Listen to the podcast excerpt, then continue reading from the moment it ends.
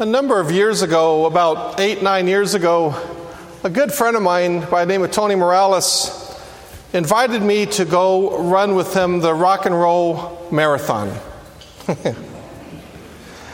and of course, I'm trying to think of reasons as to why I cannot go.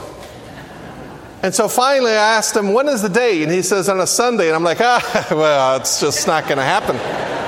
Can't do it on a Sunday. And so he and I, later on, we talked about his running, and I asked him, why run? You know, what's the big deal about running? And he goes, well, you know, running just, it brings me peace. And he says, when I finish, I feel wonderful. He goes, I don't know what it is, but I feel great after running. And it just makes me feel good about myself. And he says, Yeah, running also it causes a lot of pain. He goes, My knees aren't the same like they used to be. He said, My feet, they're all calloused and they look horrible. He said, But I have to make sure that I take care of myself by being hydrated. I have to eat the right foods. I have to wear the right clothing so that it doesn't weigh me down, something that's breathable. I have to, write the right, I have to wear the right tennis shoes so that my feet aren't hurting during the run. And he said, and also, he says, when I run, I have to watch everything around me.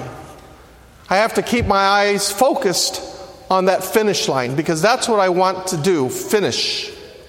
And of course, when I'm running, I have to watch the obstacles on the, the street, make sure that I don't hit a, a, a rock and twist my ankle or hit a, a little pothole and trip and fall. I have to watch for the other runners. I have to be careful of what I'm doing. And he said, It's not about making first place, it's about finishing the race. And when I finish the race, I feel wonderful.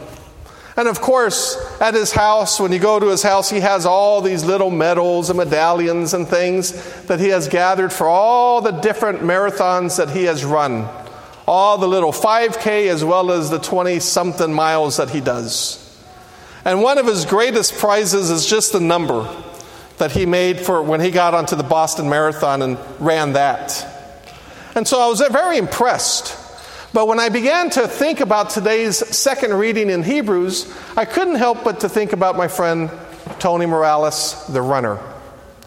And today's second reading in Hebrews, we're told to continue to run the race in life and to keep our eyes focused on Jesus. And when I began to reflect on that, I began to reflect yes, we have to wear the proper attire one of compassion, mercy, forgiveness, love. That's what we're called to wear so that we can continue to minister to others. When we're running our race in life, sometimes it's chaotic. Sometimes there's a lot of stuff that can stop us from running the race. A lot of things that are happening in our own lives that preoccupy our time or our mind. And what we're called to do is keep our eyes focused on our Christ. Sometimes when we're running the race in our life, sometimes we have to watch out for those obstacles, those obstacles that can trip us up, those things can, that can make us fall, those things that can hurt us. We're called to watch what we're doing, watch where we're running. And we're called to keep up on the narrow path towards our Lord and Savior Jesus the Christ. And when we run, we're also called to continue to minister to those who are around us. That's what Hebrews, that's what they're saying. Run the race of life. And when you cross that finish line, hopefully, hopefully we're going to praise God because when we cross that finish line, my brothers and sisters, the greatest gift that we will receive is, is eternal life with our Lord. That's the, that's the prize. That's what we're going for. So we need to continue to run the race of our lives. But sometimes running that race, we have to make decisions. We have to make uh, things that we have to make up our minds on certain things. We have to say things that maybe people may not want to accept. And that's what Jeremiah did in today's first reading. Jeremiah was a prophet. He was telling the people of Israel things that they didn't want to hear. So, of course, they wanted to throw him in the cistern. They wanted to just to get rid of him. They didn't want to hear his words because that caused too much pain, and he knew that that was going to have that the people knew that they were going to have to change their ways. And then Jesus says that in today's gospel. Jesus says, you know, sometimes the life that you live, the life in which you are living to be to be more Christ-like is going to cause division. We saw that at that particular time period. The people who left their faith to be following Christ. Even the Romans who are celebrating and praising many, many gods who began to follow Jesus caused division. It caused division in their households, it caused division in their communities. But Jesus tells us to, to hold fast, to continue to live the life that we've been called to live. And it applies to us today because sometimes things in our faith may cause division. We are called to hold fast. We're called to embrace the good news that Jesus preaches.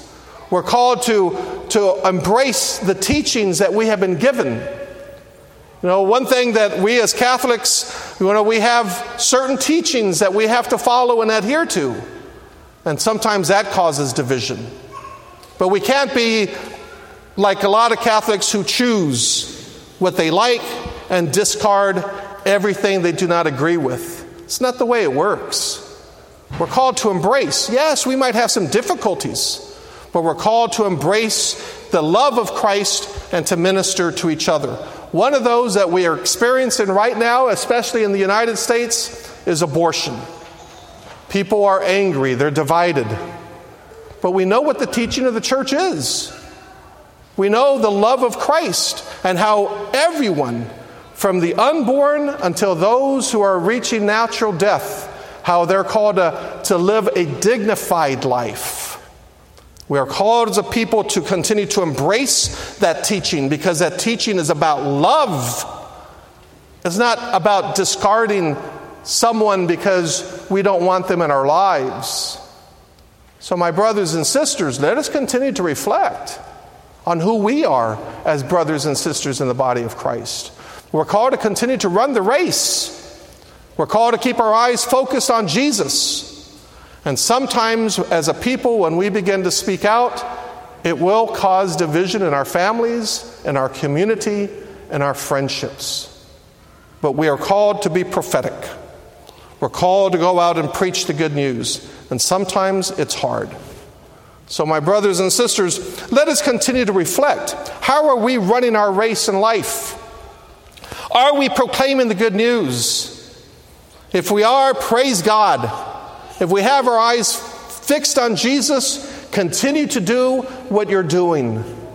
But if not, and you're stumbling on the way, it's time for us to look back up. It's time to focus on our Christ, and it's time to live the life that Jesus has called us to live.